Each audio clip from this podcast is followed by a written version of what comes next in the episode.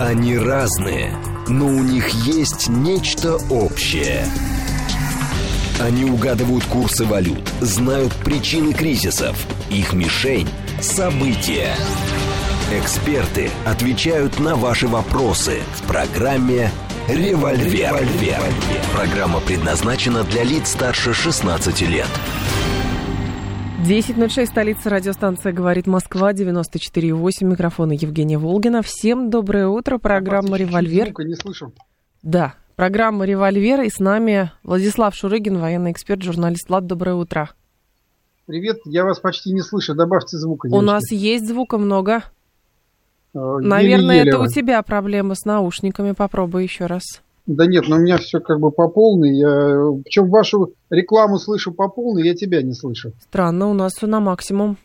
Можно перезагрузить, сейчас перезвоним, да? Давай. Сейчас перезвоним. Координаты эфира смски плюс семь девять два пять восемь восемь восемь восемь девять четыре восемь. Телеграмм для ваших сообщений. Говорит МСК Бот. Смотреть можно в YouTube-канале. О, нет, в YouTube-канале нельзя. В телеге, в нашей официальной телеграм-канал «Радио говорит МСК» латиница в одно слово. Пока до Владислава а, дозваниваемся, напомню, что вчера а, появилось очень много сообщений о том, что якобы главком ВСУ убит. А, появились эти инсинуации вскоре после того, как появилась информация, что Залужный отказался выступать перед военным комитетом НАТО из-за оперативной обстановки. Он говорит, сослался, значит, об этом говорит адмирал Роб Бауэр, это глава военного комитета, говорит, получил письмо от главкома нашего друга Валерия Залужного, что его участие невозможно по видеоконференции из-за сложной оперативной обстановки. И параллельно стали приходить сообщения о том, что, в общем, судьба Залужного непонятна. То ли убили его, то ли что-то с ним случилось. В общем, он выпал из поля э, зрения. Возникает вопрос, а не с очередной ли Дезой мы имеем дело сейчас? Как слышно? Я бы рассматривал это сейчас именно как дезинформацию. Есть несколько там причин. Первое, ну, во-первых, скрыть гибель такого руководителя такого уровня крайне сложно. Это вот в 14-15 веке, там, когда в Японии, что называется, убили Сёгуна, и кто-то там выдавал за какого-то беглого, беглого вора, но очень похожего на Сёгуна, за Сёгуна, это еще прокатило бы. В наше современное время это абсолютно нереально, тем более, что надо понимать, что Залужный не является такой фигурой, которая как бы даже исчезновение вдруг бы все обрушило. То есть он скорее военно-политическая фигура, чем военный руководитель. То есть человек, который в основном занимается утверждением и общим руководством. Для нас куда более важно, где находится и в каком состоянии, например, там Сырский там, или еще там целый ряд командующих. Поэтому, скорее, все-таки мы имеем дело с дезинформацией, потому что скрыть местонахождение командования, особенно в преддверии так или иначе, но наступление, от которого Украине просто некуда деваться, это достаточно важная штука. Потому что местонахождение любого штаба – это не только цель сама по себе, но это самое главное и понимание того, на каком направлении будут сосредотачиваться усилия. Поэтому такое исчезновение целого ряда командующих, оно абсолютно нормально. Мы это видели много раз во время Великой Отечественной войны, и немецких командующих вычисляли, куда там делся Манштейн, и наших пытались немцы вычислить, поэтому все наши командующие всегда перемещались только под псевдонимами, как мы помним. Поэтому к этому надо относиться очень спокойно и пока рассматривать исключительно как такой туман войны, не более. Угу. Возникает другой момент. Все-таки э, подготовка к этому контрнаступлению. Уже три месяца об этом говорят уже, очевидно, совершенно почва просохла и так далее, на это же ссылались. Вот. И возникает вопрос, я правильно понимаю, что основная тактика просто говорить, говорить, говорить в надежде, что оппонент расслабится и в этот момент нанести какой-то удар. Но я так понимаю, что все равно все ко всему готовы. Ну, Жень, ты говоришь, в принципе, правильные вещи, но они, конечно, так сказаны на таком простом бытовом уровне. Да, да. Конечно, задача, задача Украины сейчас – это попытаться найти э, ситуацию тактической внезапности, потому что понятно, что ни оперативную, ни стратегическую они добиться не могут. Все это давно вскрыто, всем понятно сколько, всем понятно примерно где. Остается вопрос, э, в какой точке это вложить. И вот этим они сейчас и заняты. Поэтому непрерывное количество э, атак, контратак, попыток прощупать наш фронт, попытка куда-то воткнуться. Вот недавняя ситуация под Клещеевкой, где на стыке вагнеров, армейцев и некой новой ЧВК, которую толком никто не знает, Украина смогла воткнуться и пробиться там, по-моему, они говорят на 10 километров, э, наши говорят на 3 километра. Но это вот та ситуация, когда э, тактическая как бы, неприятность вполне может очень быстро разрастись до такого тактического кризиса. Потому что Украина, в принципе, будет искать именно этот вариант, когда вдруг где-то что-то начнет получаться, и тут же очень стремительно все это дело начать расширять, затаскивать, э, раздвигать и пытаться пройти внутрь. Просто под Бахмутом это не самое лучшее место для генерального наступления. Они это отлично понимают.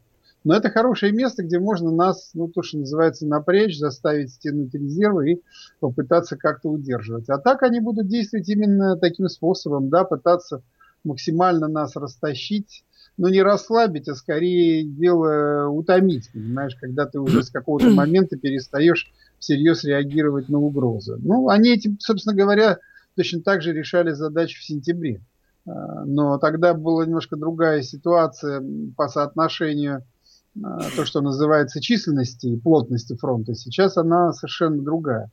И для Украины, конечно, сейчас мы уже видим, это совершенно очевидно, что Украина, как книгах пишет, медлит. Медлит, потому что командование отлично понимает, что вот сейчас есть резервы, там 1080 накоплено, и техника, и вооружение, и все это есть, и за следующие полтора-два месяца все это будет так или иначе сточено, может быть не до нуля, но очень сильно. А следующее начнут давать очень не скоро, и на это опять же идет не меньше трех-четырех месяцев. Заметь, уже два дня, как в украинских, даже политическом мейлстриме идет разгон о том, что ну что вы решили, что это последнее наступление, если угу. что, мы будем еще наступать и еще наступать и мы будем наступать, пока не, вот, не наступит, понимаешь? Я правильно поэтому, понимаю? Угу. И заканчиваю. И поэтому для них сейчас, э, конечно, вот очень э, хочется, знаешь, это вот как ты набрал кредитов, а отдавать не хочется. Вот то же самое и здесь. То есть ты как бы вроде все получил, а теперь отрабатывать не хочется. И ищутся любые способы затяжки – или, по крайней мере, ищется любая точка, где это ну уж точно даст какой-то результат. Вопрос, конечно, какой э, именно результат? И другое дело, если на Украине прекрасно понимают, что есть проблема с резервами, если в НАТО это тоже понимают, зачем а, вот это постоянное муссирование, что нужно контрнаступление, хотя бы любое, хотя бы, не знаю, я так понимаю, по этой логике, хоть деревушку какую-то отбить? Ну нет, деревушками никто не, не, не засчитает.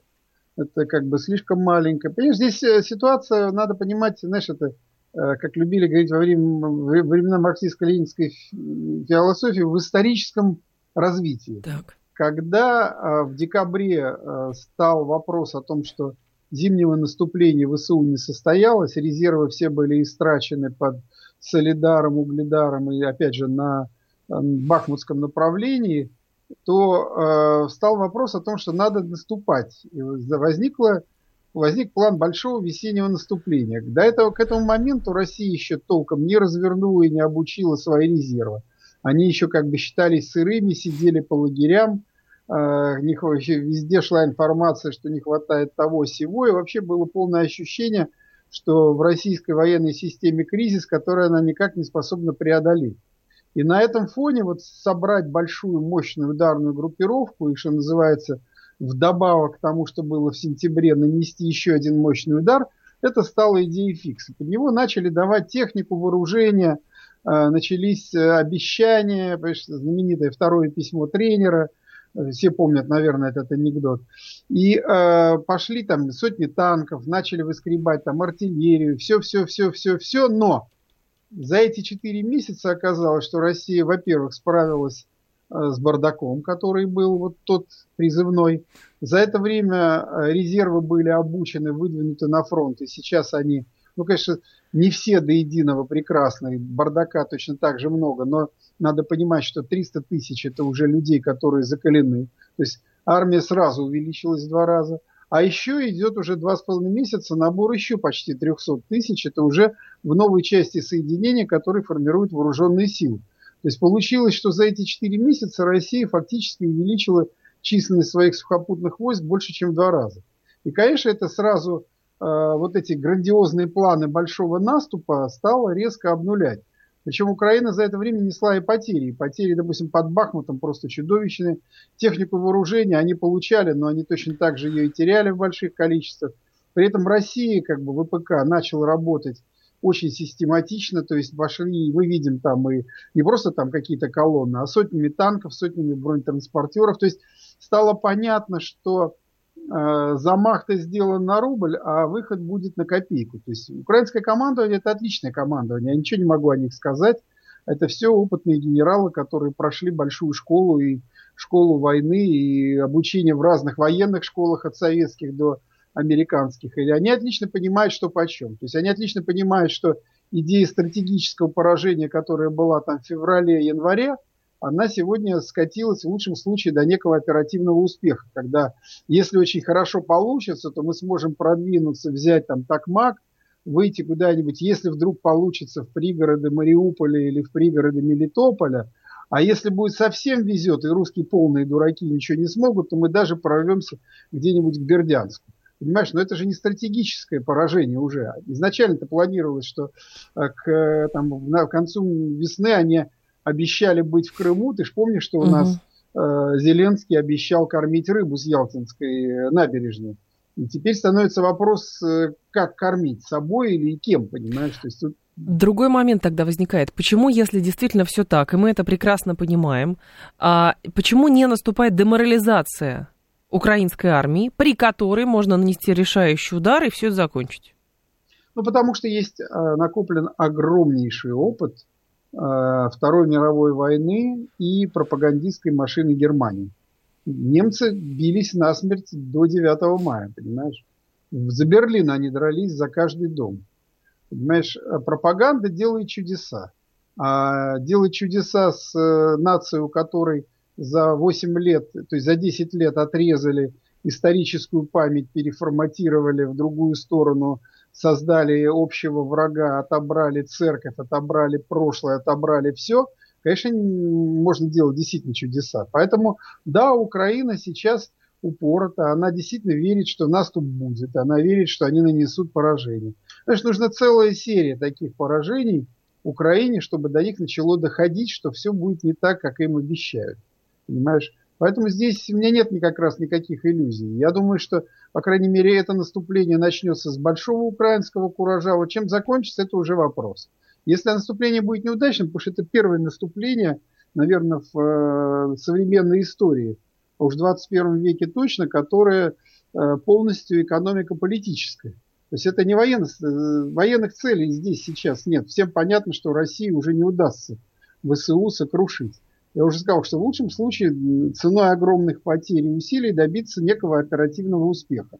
Что такое оперативный успех? Это успех, который просто улучшает общее положение на фронте на какой-то промежуток времени. Угу. Но, во-первых, после того, как ты даже, если, если даже у них что-то получится, то ведь это все надо будет удержать. Для этого тоже нужны силы. Для этого нужно будет, опять же, получать технику и вооружение. А сейчас им нового пока никто ничего не дает.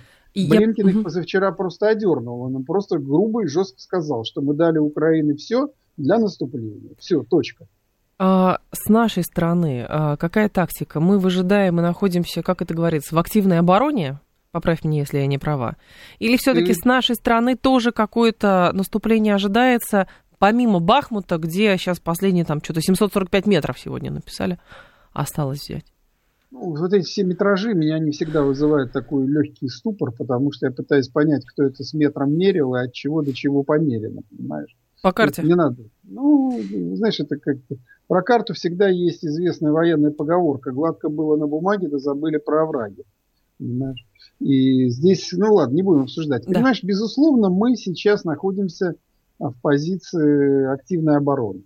Точнее, активного фронта. Потому что мы ведь не только под Бахмутом ведем наступление. Мы практически на всех участках так или иначе за последние 2-3 месяца продвинулись. Где на 10 километров, где на 20, где на 5, где на полтора. Мы точно так же штурмуем и Авдеевку, и Марьинку. То есть мы везде ведем такие бои. Но мы не ведем нигде стратегических операций. Я считаю, что это правильно, потому что, как я уже сказал, начиная с э, примерно с декабря мы увеличили численность воюющей группировки минимум в два раза – мы ведем сейчас формирование новых частей соединений.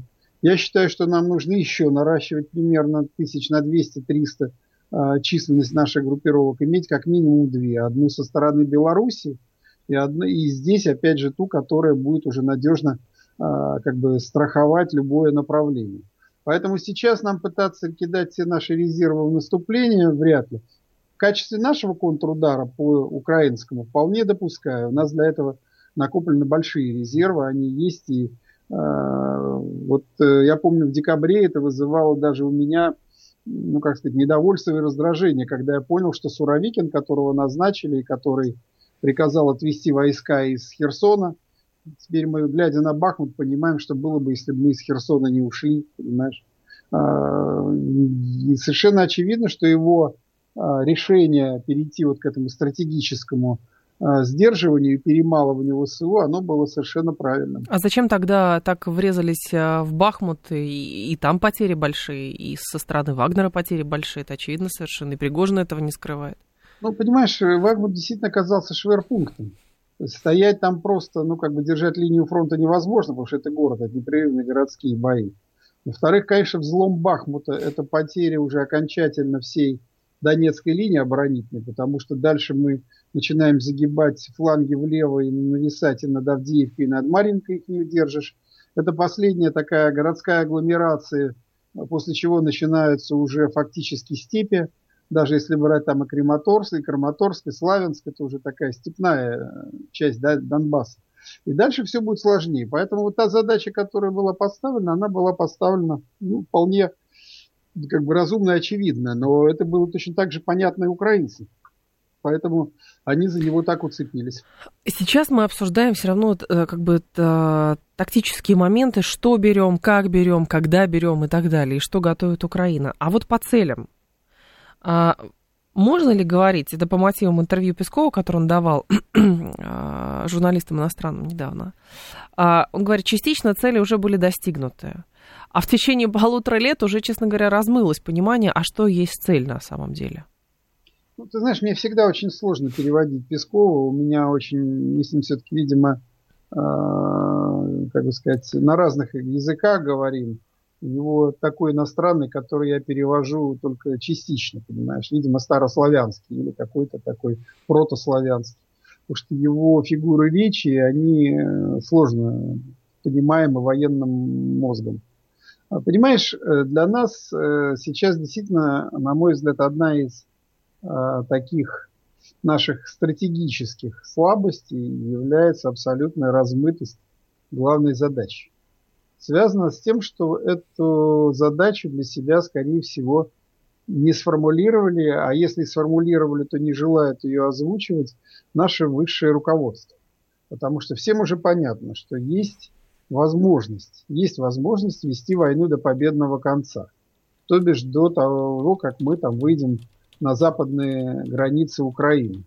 Для этого у нас хватит ресурсов, это тоже уже понятно. Но по мере Э, этого выхода война будет превращаться все более масштабную, она все сильнее будет наваливаться на плечи общества. И очевидно, что уже, допустим, там через год, если мы будем вести разговор примерно в этой же ситуации, то границы, конечно, будут, э, как бы, вот, линия фронта уйдет далеко на запад. Но и число воюющих, число погибших, число материальных затрат, оно вырастет на порядок. Поэтому э, что на Западе постоянно раздаются, так сказать, э, ну я не знаю, трезвые голоса, не трезвые, но такие голоса людей, которые постоянно как бы пытаются апеллировать к общему историческому опыту, что война, в которой невозможно, современная война, в которой невозможно быстро и эффективно победить, всегда заканчивается, условно говоря, корейским вариантом, какой-то параллелью, вдоль которой все это останавливается и может замереть там и на 50 лет, и на 70, а может на 10, понимаешь, кто его знает. И, конечно, думать об этом варианте, а тем более озвучивать его вслух для всей нации невозможно. Потому что тогда возникает вопрос... Э, ну, Ради чего все это было-то? Да. Да, и, э, соответственно, в этом случае говорятся такие общие вещи, что мы воюем против нацизма, мы будем сокрушать, мы будем достигать и прочее. И мы видим эту войну, но она пока идет на тех границах, которые нас ну никак не устраивают. Поэтому я для себя где-то считаю, что какая-то такая, ну, э, задача, которая может быть решена. Знаешь, в армии всегда любое там наступление, любой бой, он раскладывается на задачи. Ближайшая задача последующая. Ближайшая задача, она очевидна. Мы ее год не можем выполнить, освободить Донбасс. То есть вот э, территории Донбасса, которые входили исторически Донецкая область, э, соответственно, э, вниз там по Днепру, э, как мы сейчас, это как бы первая задача, ближайшая. Последующая задача, я вполне допускаю, что мы себе можем поставить задачу к, допустим, там, к зиме уже выйти по Днепру, то есть выходить дальше на берега Днепра и освобождать все левобережное Приднепровье. Это уже сверхзадача, потому что она потребует огромного увеличения численности вооруженных сил и ресурсов. Но, с другой стороны, она решаема, потому что Украина, это очевидно, истощается. Понимаешь, Украина поставила в строй на сегодняшний момент уже через вооруженные силы прошло почти миллион восемьсот тысяч украинцев. Из них э, как минимум, ну я так в этом случае беру нижнюю оценку, как минимум 180 тысяч убитых, как минимум 25 пропавших без вести, как минимум 300 тысяч раненых, те, которые не могут вернуться быстро в строй. То есть считай почти 40% э, всего того, что ну, прошло, оно уже, ну, цинично говоря, утилизировано. И Украина может еще поставить, ну, миллион, если будет ставить вообще тотально всех, когда уже ну, там, начиная от 17-летних, кончая там уже, наверное, и женщинами. Это, в этом случае, конечно, война на истощение. И для нас она точно так же не подарок, потому что понятно, что Запад будет делать вообще все, чтобы эту войну затянуть. Надеюсь, уже нас истощить. Поэтому здесь вот вопрос «когда?». Ты задала очень тяжелый вопрос цели. Вот я попытался тебе ответить так, как я это понимаю. А, меня всегда смущает в как раз разговорах э, по поводу там, того, как э, у кого какие возможности, какие предоставляются условия и так далее. Вот это Запад попытается нас. Если мы сами понимаем задачу Запада, очевидно, совершенно нужен какой-то асимметричный ответ. Если мы понимаем нашего противника, чтобы не дать ему то, чего он очень хочет, там, истощить, уничтожить, раздербанить, убить и так далее. А, и понимаешь, здесь ведь э, задача не только в том, что мы должны, а возникает вопрос, э, мы можем, понимаешь? Помнишь известный тост, э, когда про птичку хочу, да, но не конечно, да, да, да. Понимаешь, вот мы себе поставили задачу и занимаемся активным решением тем, что начиная с октября прошлого года мы переводим нашу компактную, прекрасную армию для локальных войн в состояние большой европейской армии. Угу. Я считаю, что к осени такова, таковая у нас будет. Мы ее создадим. И она уже как бы создана, просто она уже будет обучена, начнется поступление техники и вооружений. Вот нам на это потребовалось год. Это вот вопрос о том, что мы можем. То есть если бы у нас такая армия была год назад, конечно, мы бы уже сейчас практически эту задачу решили полностью. Но мы ее не имели. Почему мы ее не имели? Могли ли мы ее иметь? Но это такая долгая беседа, и я в этом случае скажу, что я не сторонник кидаться там навозом в политическое или военное руководство. Мы все заложники – той системы, которую мы строили 30 лет. Я, я понимаю прекрасно, но здесь же просто как бы речь идет, мы не можем не замечать, что как раз определенное промедление или торможение, или нерешительность какая-то, не говорю про какие-то там договорники и прочее, это все конспирология, я, я... от этого гибнут люди, много я... людей, и это еще предстоит нам осознать, это прекрасно нужно понимать, я думаю. 10.30 новости, и мы продолжим. Они разные но у них есть нечто общее. Они угадывают курсы валют, знают причины кризисов, их мишень – события. Эксперты отвечают на ваши вопросы в программе «Револьвер». 10.35 в столице. Радиостанция «Говорит Москва». Программа «Револьвер». У микрофона Евгения Волгина с Владиславом Шурыгиным. Продолжаем военным журналистом и, э, журналистом и военным экспертом. А, так, слушатели нам постят э, заявление Юсова, э, это представитель ГУР э, Минобороны Украины. Россия пытается сорвать запланирование контрнаступления ВСУ. Но было бы странно, если бы Россия не пыталась этого сделать. Правда, сидели бы, сидели бы и смотрели. Так, еще, мне кажется, мы сами затягиваем как раз в рамках задач демилитаризации и денацификации, говорит Эксмира. Еще слушатели ожидаемые вопросы задают. А, удается ли решать проблему снарядного голода, то, о чем говорил Пригожин? По его лицу было понятно, что ситуация действительно серьезная. Зачем тогда надо было записывать видеообращение на фоне такого числа убитых? Ну, понимаешь, э, я э, вот в этой ситуации, честно говоря, ну, как бы не беру на себя э, смелость пытаться выступать любым таким судьей, который бы мог, ну, то, что называется, ну... У нас один арбитр. У да, нас у есть нас только один арбитр. арбитр, и все. А здесь, я, вообще, да. я вообще очень крайне болезненный, крайне болезненный, я вообще как бы крайне сдержанно отношусь к выходам в публичное поле любых таких военных историй по крайней мере, во время войны. А я считаю, ну, мое личное убеждение, что это во многом связано с вот с этим личным конфликтом, который разворачивается и который, э, насколько я видел, разворачивался еще со времен операции в Сирии, где ЧВК впервые начали себя показывать как отдельная сила с большой долей автономности. Это вызывало у военных определенную ревность. Э, я помню, были первые истории, когда пошли вдруг награждения ЧВК ЧВКшников такими боевыми орденами, медалями. Это получалось через голову Минобороны, это вызвало очень много. Тогда были впервые истории о том, что вот армия перестала давать там технику вооружений, тогда у них еще своей тяжелой не было. В общем, все это тянется очень давно. А, я думаю, что в какой-то степени, как такой умелый бизнесмен и а, человек, который э, во многом сделал сам себя и очень жесткий. Я думаю, что Пригожин вот эту всю ситуацию в общественное поле, понимая, что в подковерной такой драке, которая э, идет вокруг, э, возможно, доступа в Кремль, возможно, каких-то перспективных решений, но вот в этой подковерной драке в, в стабеле о рангах у него шансов нет. Это потому единственный что способ достучаться, наверное, до главного арбитра, чтобы действительно решить вопрос, ну, потому что, очевидно, какие бы подковерные склоки не были и так далее, но ставить э, это все и делать, э, значит, ценой всего этого э, гибели военных, там, ЧВКшников, добровольцев и так далее, которые там штурмуют Бахмут уже не один месяц, ну, это, конечно, довольно цинично. Ну, вот, понимаешь, проблема заключается в том, что когда я слышу военных, которые там же находятся, угу. и которые дружно говорят, что, слушай, ну, во-первых, говорит, лимиты снарядов есть у всех. У любой, допустим, там, не далее, чем там недели-две назад Ходаковский об этом писал. Да. Что и мы точно так же сидим на лимите снарядов. На войне не существует, на войне как бы не то, что не существует, на войне есть очень немного времени, когда лимита нет. Либо когда ты наступаешь, либо когда наступают на тебя, идет огромное сражение.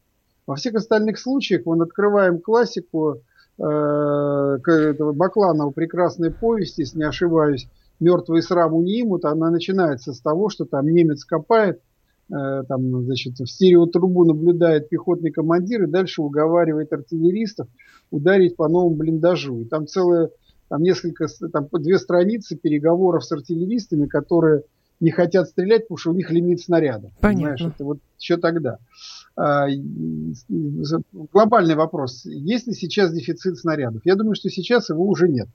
Я думаю, что сейчас его нет, потому что ну, на всех уровнях идет информация о том, что всего хватает. Тот же самый Чемизов меня вообще огорошил, если он не оговорился, а прозвучало именно это, что а, как бы количество боеприпасов при производстве увеличилось в 50 раз, понимаешь? Это, конечно, что-то такое Возможно, он оговорился. Но даже если угу. в пять раз, это уже очень много. Понимаете? Мы видим, что в принципе идет, применяется всякая высокоточка. Мы видим, что применяется очень много всего нового. Там, начиная от вот этих планирующих бомб, кончая тем, что опять летят десятками ракеты разные. То есть, понятное дело, что промышленность работает. На мой взгляд, лимиты могут быть еще объяснены еще другой вещью, что Промышленность заработала, но всем понятно, что война-то, в общем, вполне возможно одной Украиной не закончится. И идет пополнение арсеналов на западном направлении, понимаешь? То есть теперь формирование новых частей соединений, для них тоже должны быть э, выделены, выписаны боеприпасы. То есть мы сейчас перешли в стадию подготовки к большой-большой европейской войне. Состоится она или нет – вопрос открытый. Но то, что мы к ней должны быть готовым, это не вопрос. Потому что если мы не будем готовы, то вот тогда она точно состоится. Поэтому здесь вот все очень сложно. Понимаешь? С другой стороны, я понимаю Пригожина, да, он кладет людей в тяжелейшие бои в городе, а ему там он просит 6 тысяч снарядов, а ему дают 2, понимаешь? Конечно, это не позволяет решать задачи. Поэтому вот э, между вот этими двумя правдами мы как... Э, Балансируем. Как нации мечемся, понимаешь?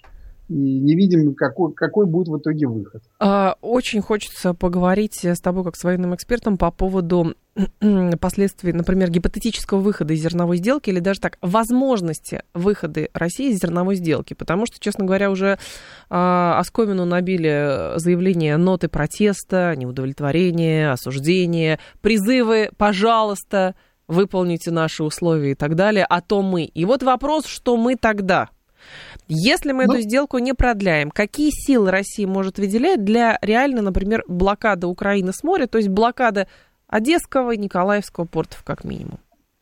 Ну, понимаешь, если задача будет поставлена, это все будет сделано в течение примерно суток. Потому что вся, все побережье, которое осталось у Украины, это ну, то, что называется большая отмель черноморская. Средняя глубина там, ну, 15-20 метров, в лучшем случае там кое-где до, до 50 доходит, если брать вот вокруг Одессы. Поэтому провести минирование э, одесской, одесских портов, основных украинских, одесского, там, николаевских, это дело ну, фактически одной ночи. Это можно делать как авиацией, так и кораблями, так и подводными лодками. Угу. Потому что в этом случае даже появление там 10 мин, оно перестает делать плавание томным. Потому что ни один нормальный гражданский корабль, когда предупрежден о минной опасности, он, конечно, туда не сунется. То есть закупорить Одессу так, чтобы без нее никто не мог ни влезть, ни вылезти, это вообще не является проблемой.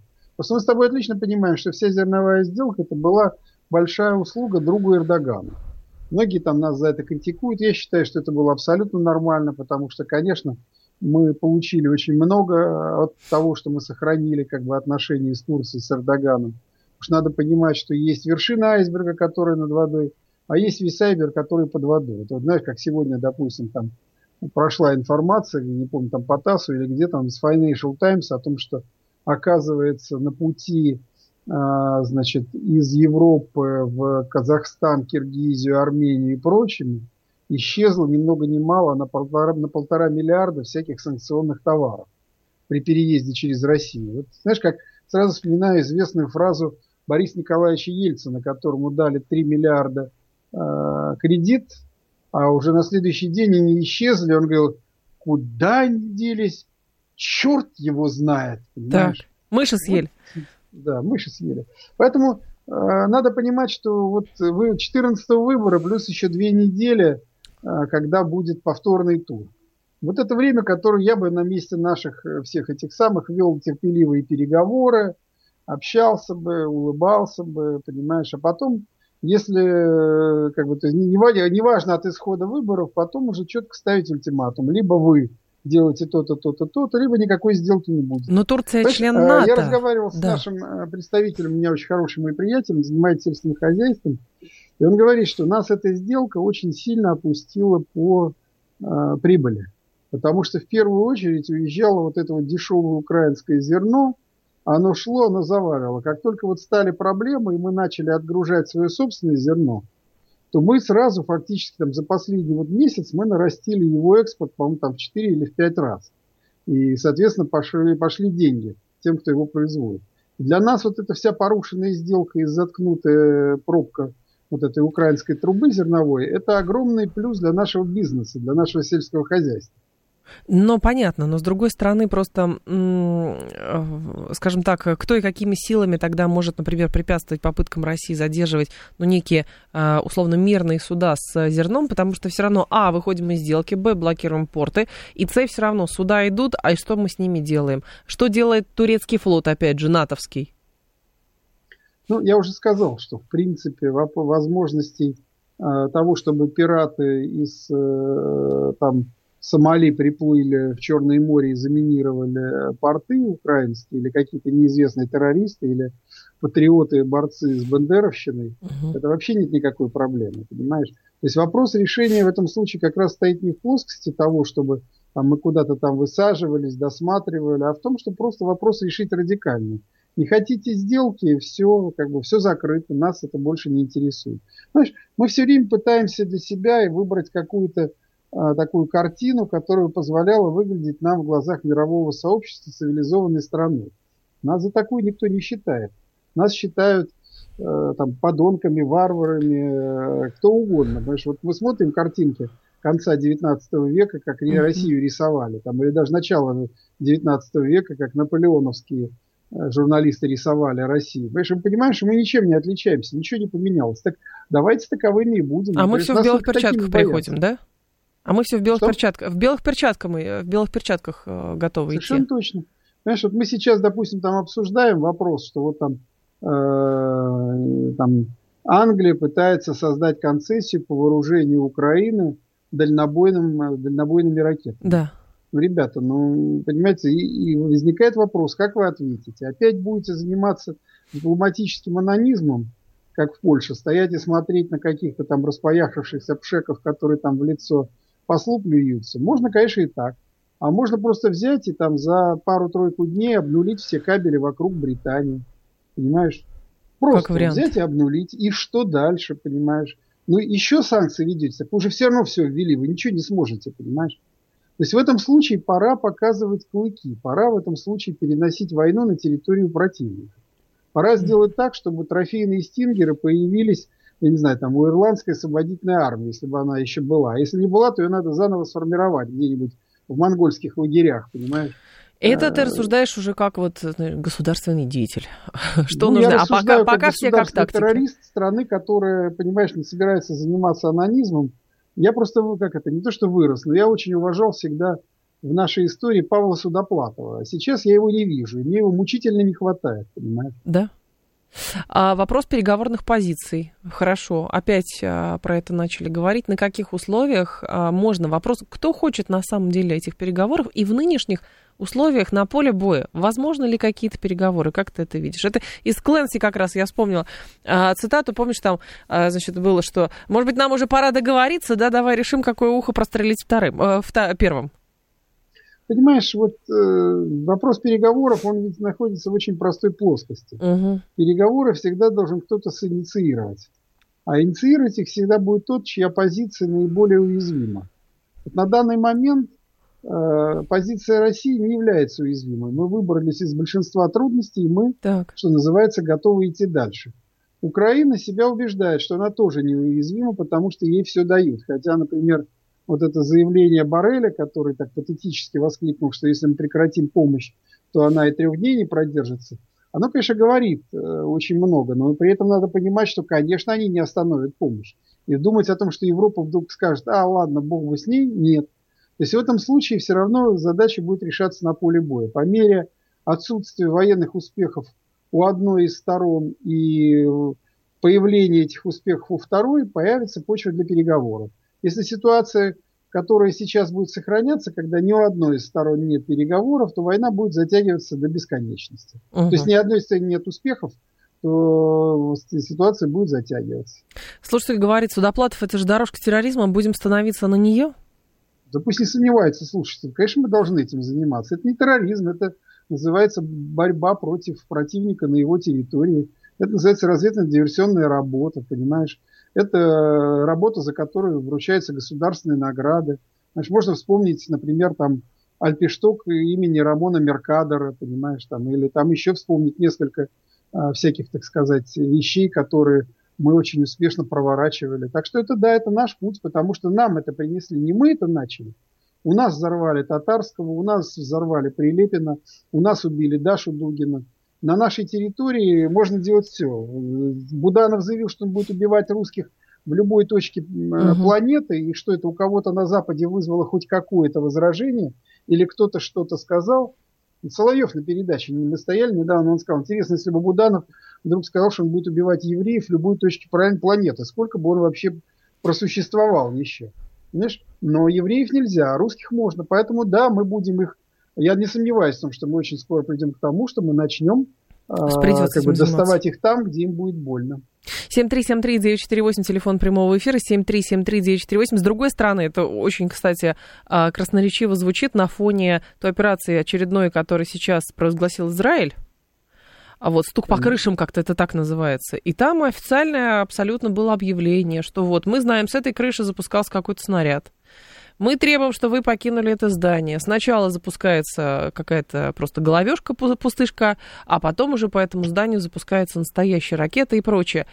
Израиль Масад проводит операцию, да проводит по всему Ближнему Востоку. И что? Вот именно. Каждый, как это называется, каждый защищается как может. 7373948, телефон прямого эфира. Слушаю вас. Здравствуйте, алло. Ой, вот так. Здрасте, алло. Алло, здравствуйте, Дмитрий. Пожалуйста. Скажите, пожалуйста, да. да, вот как вы считаете, на Западе, там, в Европе есть действительно какие-то вот, ну, мысли по поводу того, что они как-то смогут победить Россию? Или все-таки накачка оружия Украины – это больше именно ослабление России и выстраивание, ну, условно говоря, там, в горизонте там, через полгода, через год, некого такого прочного рубежа, за который как бы вот, мы сами не захотим как бы переходить, и вот они там зафиксируют там некую такую границу. Спасибо. Ну, я думаю, что, безусловно, главная проблема Запада заключается в том, что они ввязались в войну, у которой нет плана «Б». Понимаешь, mm-hmm. то есть план А был, и шкура медведя была уже очень тщательно поделена.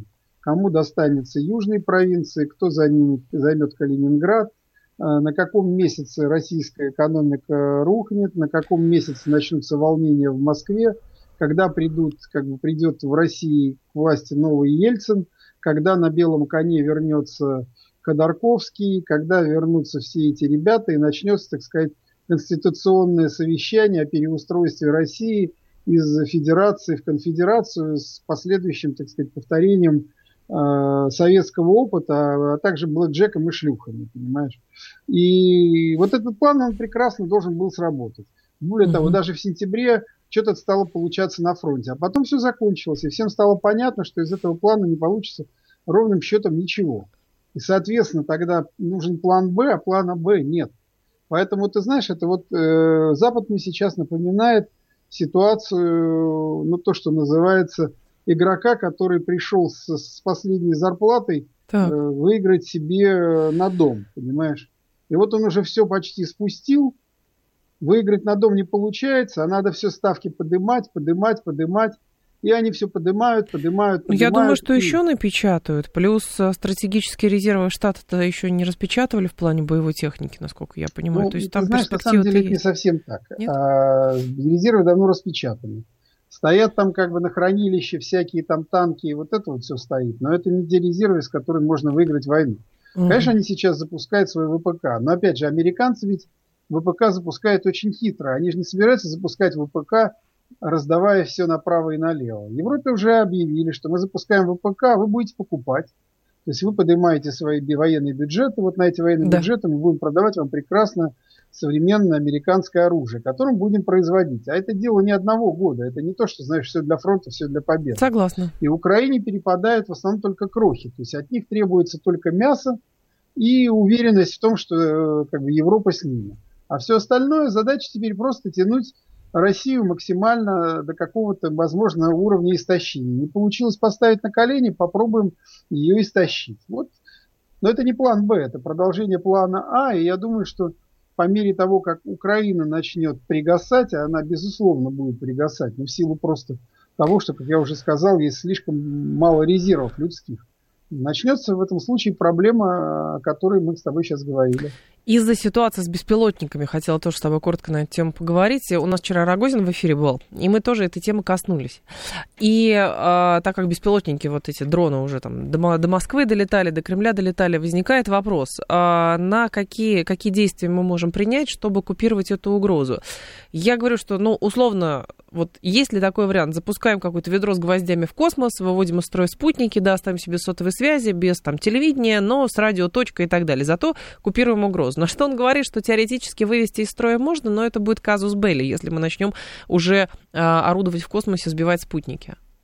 Ну, безусловно, это будет казус Белли. Вопрос, вызовет ли этот казус Белли большую ядерную войну, угу. я уже сомневаюсь. А, здесь скорее проблема в другом. Даже если ты выведешь а, систему глобального позиционирования, это не значит, что дроны не могут летать. Есть Значит, согласна. Есть да. же ведь две системы. Есть как бы очень упрощенный вариант полеты по GPS, которые, собственно говоря, Америка исповедует, начиная с начала 90-х и считала их своим как бы ноу-хау. А мы все это время до начала 2000-х использовали так называемую инерциалку. То есть это, условно говоря, инерциальная система отсчета, когда, ну, говоря, условно говоря, полеты по математике, в которые закладывались там маршруты и дальше сколько на каком этом самом должна отрабатывать какой там двигатель, угу. с каким склонением, с каким углом, э, корректировка по карте местности. То есть это очень сложная система, но она у нас прекрасно работала до середины 2000-х. Более того, половина наших современного высокоточного оружия, оно имеет эти инерциальные системы наведения. И в этом случае, в принципе, и для спутников это можно сделать. Вопрос скорее заключается в фаерволе. Понимаешь, вот я уже год скоро будет, ну не год, но с сентября точно твержу о том, что у нас давным-давно существует система и возможность развернуть аэростатные системы радиолокационного контроля. Создать как бы из аэростатов такой радиолокационный фаервол, который опустит радиолокационное поле, ну, фактически там до 3-5 метров. Потому что сегодняшняя проблема заключается в, дырах, в, дырах, в дырах в нашем радиолокационном поле. Что у нас есть оно, но оно на, на многих высотах, там, на высоте там, 25-30 метров, под которые беспилотники украинские подныривают, они отлично знают, где эти дыры, они туда их затаскивают, а дальше они летят. Угу. Но наш ВПК, наши, как сказать, маршалы от ВПК, они от этого от всего отмахиваются. То есть аэростатная тема сейчас везде в мире разрабатывается, но только не у нас. У нас считают, что легче построить там за миллиард какой-нибудь очередной А-50 наш самолет ДРЛО или там ставить опять дивизионы там в шахматном порядке зенитно-ракетные, чем просто вот идти по этому пути. Но это мое мнение, я могу, конечно, ошибаться, я всего лишь там, военный эксперт и военный журналист. Но э, нет, здесь же э, тема такая, что, как выясняется, все эти масштабные системы защиты значит, воздушного пространства не совсем работают против дронов, которые запускаются, которые осторожно там двигаются и так далее. То есть никакой системы ПВО, условно дрон, видимо, который вот там залетел на территорию Кремля, но вряд ли сбить возможно. Нет, ну, здесь ты права, но здесь идет речь уже совершенно о другом. Ага. Есть понятие угрозы БПЛА, это те БПЛА, которые несут большое количество взрывчатки, которые взлетают с территории да, Украины. Угу. И вот в этом случае такой фаервол, он, конечно, будет очень эффективным. А есть э, диверсионно-террористические деятельность, то есть подъем дронов откуда-нибудь из Подмосковья, из Бутова, там, из Ясенева, из э, Алтуфьева или из Пражской, понимаешь? И, соответственно, дальше управление наведение на Кремль. Но вторая задача – это работа э, наших спецслужб, понимаешь? Здесь надо понимать, что такие группы, они не бесконечны. Их сейчас много, их сейчас насытили, наверное, но мы видим, как э, с этим достаточно эффективно начинает справляться. Он вчера вышел, я очень советую всем посмотреть великолепный фильм у белорусов. Я, кстати, у себя его в телеграм-канале Рамзай выложил. Фильм о том, как они раскрыли под 9 мая целую группу, которая занималась переброской взрывчатки и подготовкой взрывов на 9 мая. Вот как работает КГБ, в отличие от наших, которые любят нагонять тени и ни о чем не рассказывать, там показали все очень подробно. И они молодцы в этом случае. Владислав Шурыгин был с нами, военный эксперт-журналист. Влад, спасибо. Ждем Все, снова. Всем. Да. Далее у нас а, будет информационный выпуск, потом Макс с Мариной. Я все ваши сообщения вижу. А, вы знаете, коплю их, и на следующий эфир с Владиславом Шурыгиным мы обязательно ваши сообщения будем зачитывать. Или если у нас еще будут военные эксперты в эфире, например, в рамках умных парней, буду ваши вопросы им переадресовывать. Так что дождитесь. Я к вам в два часа вернусь.